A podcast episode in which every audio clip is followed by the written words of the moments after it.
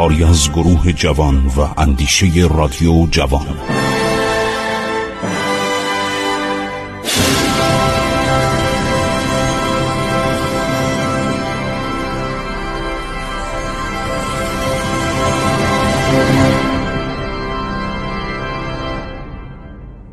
بسم الله الرحمن الرحیم. با عرض احترام به شما شنوندگان عزیز من خسرو معتزد هستم. در برنامه عبور از تاریخ با شما صحبت می کنم منابع دوران انوشتوان بسیار زیاده من چند برنامه پیش براتون همه رو گفتم. یکی از کتاب هایی که باید یادآوری می کردم کتاب بسیار جالب ایران و ترکان در روزگار ساسانیان تعلیف مرحوم دکتر عنایت الله رضا که واقعا پروفسور عنایت الله رضا. خدا بیامرزیم استاد من بود و ایشون مشاور دایت المعارف بزرگ اسلامی بودن. تمام بخش های مربوط به تاریخ ایران پیش از اسلام و نیز منابع روسی و عربی با نظر ایشون اداره می‌شد و یک جنجینه بسیار ارزنده از کتاب های روسی چون روسا خیلی درباره تاریخ ایران تحقیق کردن به خاطر اینکه در قرن 19 هم بر ما مسلط بودن. دانشمندان روسیه می اومدن ایران مثل انگلیسی ها می‌رفتن تو آثار تاریخی تو کتابخانه های قدیمی تو خونه هایی که مردم دارای کتاب های قدیمی بودن اینها رو می خریدن یا می گرفتن یا می بردن به اول سفارت روسیه تزاری. بعد اینا رو توی جعبه های بزرگی میفرستادن به عرض شود که روسیه. شما می‌دونید که ما دو تا قرارداد امضا شد. یکی گلستان در 1813 عرض شود که میلادی. بعد یه قرارداد دیگه هست به نام قرارداد ترکمانچای 1828 میلادی. و این قراردادها واقعا ایران رو نابود کرد و تمام قرن 19 هم از 1828 به بعد تا دوران بعد از انقلاب شوروی 1917 اینا در ایران پلاس بودن. واقعا میچرخیدن. همه جا می‌رفتن و گنجینه های کتاب های ما الان در سن پترزبورگ. در کتابخانه های بزرگ مسکو و سن پترزبورگ و تعدادش هم در گرجستانه. برای اینکه اینا اومدن کتابخونه رو می‌گرفتن نواحی مفتوح رو میبردن. من دارم میگم که ببینید شما بدونید که چه ثروتی از ایران خارج شده. یک کتابی هست به نام تسکرت الملوک. تسکرت الملوک رو عرض شود که محمود افغان وقتی ایران رو گرفت باور نمی‌کرد ایران سقوط کنه به خاطر فساد به خاطر اون از هم گسیختگی داخلی ایران. دید نمی‌دونه ایران نمی‌تونه اداره کنه. سواد نداشت آگاهی نداشت. و بعد پتر کبیر یه سفیری میفرسته اوراموف. اوراموف میاد میگه آقا ما می‌خوایم در دریای خزر لشکرکشی کنیم. برای اینکه این اقوامی که اونجا هستن تابع شما هستن مثلا لزکی ها عرض شود که تاتارها خارزمی ها اینا تجار ما رو می‌کشن شهر شماخی رو گرفتن. این صحبتی که می‌کنه محمود میگه آقا من نمی‌دونم خزر کجاست شماخی کجاست من این رو خبر ندارم هر کاری می‌خوایم بکنیم. بنابراین اینها از اون زمان متوجه ایران شدن. این کتاب تسکرت الملوک و محمود دستور داد چند نفر بنویسن از منشیان زمان صفویه. که آقا دولت صفوی مرزش کجاست؟ شهراش کجاست؟ استاناش کجاست؟ این بلند میشه این کتاب خیلی جالبه. از ایران برده میشه به استانبول. به وسیله نیروهای عثمانی که تا همدان پیشروی کرده بودن. از این کتاب داده بودن به فرماندهانی که در ایران بودن مال به اصطلاح محمود افغان. یه نسخه از این کتاب تو همدان بوده. اینو می‌برن ترکان عثمانی در استانبول در کتابخانه استانبول می‌ذارن.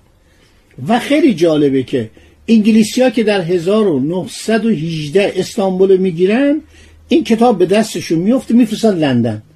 این کتاب در کتابخانه های کتابخانه بریتیش میوزیوم میمونه مینورسکی دیپلمات فارسیدان که مدتها در ایران بوده. خیلی آدم باسوادی بود. زبان فارسی هم می‌دونسته. خیلی هم به گردن ما حق داره. صرف نظر که روس تزاری بوده دانشمند بوده.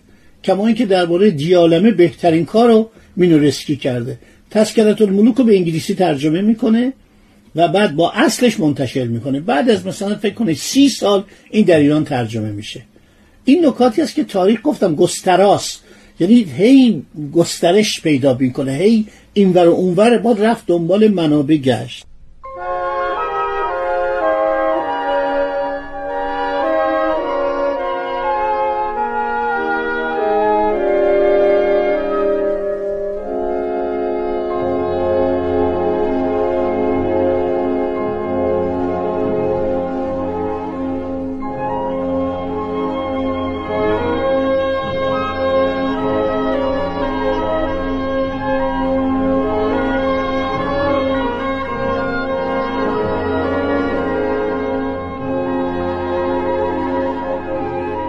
حالا در مورد این خسرو انوشیروان ما اطلاعات متاسفانه از منابع مختلفه. ما منابع ایرانی از بین رفته نداریم.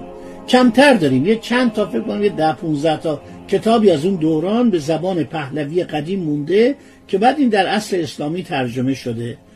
خسرو کواتان و رتک. خسرو کواتان یعنی خسرو پسر قباد. قباد یعنی همون کواد.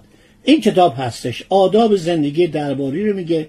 تصاویری هستش که به زبان عربی میگن سوور الملوک الفارس که تصاویر پادشاهان و دوتا ملکه ایران در زمان ساسانیان بوده. خب همه اینا رو ما تقریبا دسترسی داریم. ولی سوریه سوریان ها درباره انوشروان نوشتن اعراب نوشتن رومی ها نوشتن. بعضی از مورخان رومی در جریان جنگ بلیزاریوس مثل پروکوپیوس مثل امین مارسلی مثل خیلی از اینا از نزدیک دیدن. یعنی چهره انوشیروان و راه رفتنش و صحبتش تو میدان جنگ. اونا بالای بارو ایستاده بودن. انوشیروان سوار اسب بوده. حتی گفتن صورتش چطوری بوده لباسش چطوری بوده. اینا خیلی جالبه. در صورت انوشیروان مقدمه سقوط ایران میشه. بدون که خودش بخواد. انوشیروان امپراتوریش بسیار بزرگه. مرحوم دکتر عنایت الله رضا میگه در روزگار خسرو یکم انوشیروان مرزهای ایران از رود جیهون که بهش ما می‌گفتیم بهرود بهرود یا بهرود تا فرات رود فرات یعنی نزدیک سوریه. و از دربند قفقاز تا رود سن در هندوستان کشیده شده بود. در رود سن که در پاکستان امروزه. دکتر رضا چرا می‌تونه دربارش قضاوت کنه خدا بیامرز؟ برای اینکه 25 سال در روسیه بوده و دکترا از روسیه گرفته در باستانشناسی در فلسفه در ادبیات. مطالبی که گفته سندیت داره یعنی چیزایی بوده که گفتم این اسناد از ایران خارج شده بود. ما الان بهترین کتاب های ما در مورد تاریخ ایران که خوشبختانه در 40 50 سال ایران نسخه هاش برگشته. یعنی از روی اینا ما عکس برداری کردیم یا زیراکس گرفتیم. معمولا عکس برداری می‌کردن. اینا اومده در دانشگاه تهران. اومده در مرکز بزرگ دایره المعارف اسلامی. ولی همه اینا خارج شده بود. نمونهش مینورسکی رو گفتم تسکنت الملوکو خب بنابراین ایشان داره میگه که این دولت به اوج رسیده بود. همین عوامل یعنی این بزرگ شدن اوجگیری باعث ازمهلال دولت عرض شود که ساسانی شد. یعنی میره به طرف ضعف انقدر دولت بزرگه انقدر گسترده میشه و بعدم این اشرافیت. یک اشرافیتی هستن که طبقاتی ایران. اینایی که میشنن قربون صدقه میرن هی تعریف می‌کنن باید علت سقوط هم بفهمن. آقا ما دوره صفویه دولت ایران تا اوکراین عرض که نفوذ داشته. دولت ایران با آوارها با تمام توایف اطراف عثمانی متحد می‌شد از دولت عثمانی. پیترو دلاواله میگه من از وسعت اطلاعات شاه عباس تعجب کردم. کشور عراق 15 سال کربلا نجف بغداد زیر نفوذ دولت ایران بود. یعنی زیر تسلط نظامی ایران بود. 15 سال همین بین النهرین رو بیرون کردن و فرمانروای ایرانی در اونجا فرمان روایی می‌کرد. همینطور در قسمت های شرق مملکت که اون ازبکانی که می اومدن مشهد محاصره می‌کردن 18 سال مشهد در دستشون بود خراسان در دستشون بود سرکوب شده بودن. از دربار ایران حقوق می‌گرفتن. شما در تصاویر دوره صفوی پادشاه خارزم اومده معدب جلوی پادشاه ایران نشسته. پادشاه ارشد هندوستان همایون به دربار شاه تماس پناهنده می‌شد. بسیاری از شاهزادگان عثمانی می اومدن ایران در زمان شاه اسماعیل صفوی. یکی از اینا شوهر خواهر شاه اسماعیل شد. فرستادش در اصفهان زندگی می‌کرد. اینا تاریخ این مملکت اینا نکات جالب. اما ببینید نوشته همان قدرت بسیار بزرگ باعث ازمهلالش شد. یعنی انقدر کشور گسترده است نمیشه ادارش کرد. هر روزم یه جنگ. شما من تاریخ جنگ های انوشیروان رو می‌خوام برای شما بگم خسته میشم. ما ده ها بار با جوستینیان جنگیدیم. این تاریخ ایرانه. حالا این خسرو انوشیروان اولا متکی به طبقه اشراف. طبقه اشراف بهتون گفتم وزرگان بودن ویسپوران بودن بعد آسروانان بودن یعنی آتوربانان یعنی اول بوبدان بعد هیربودان بعد یه طبقه دیگه پایین تره طبقه ارتشتاران. ارتشتاران یعنی نظامیا حالا اینا ردیف بالاشون مثلا فکر کنید ارتشتاران سالار بوده ایران اسپه بود بوده گند سالار بوده وش سالار بوده همینطور درجات مثل الان. اینا یه تمدنه. اصلا خیلی از اقوام این اصلا شهر نداشتن خونه نداشتن تو بیابون زندگی می‌کردن سلسله مراتب نظامی داشتن.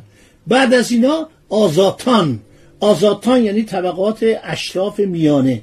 بعد از این طبقه دبیران یعنی مثل ماها. کارمند دولت کسانی که در دولت خدمت می‌کردن خیلی هم عدهشون زیاد بود. بعد مثلا اتبام جزو دبیران حساب می‌شدن. خیلی از صنوف اجتماعی جزو دبیران حساب می‌شدن. بعد از این طبقه متاسفانه طبقه خطخشان بودن. فقیر گرفتار ارباب صناعت کسبه تجار تجار متوسط چون تجارت عمده با شاه بود. با خانواده بزرگان بودن. اینها مالیات می‌دادن.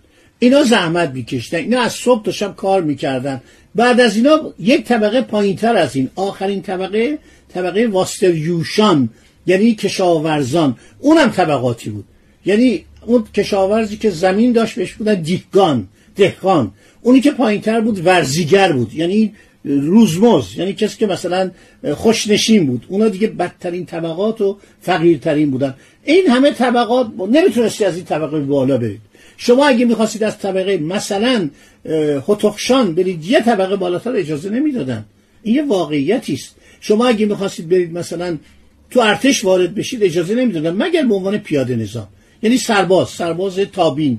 به هیچ وجه. مثل روسیه. در روسیه شما نگاه کنید در زمان تزارها طبقاتی بوده. هندوستان طبقاتی بوده. عرض شود هند طبقاتی بوده.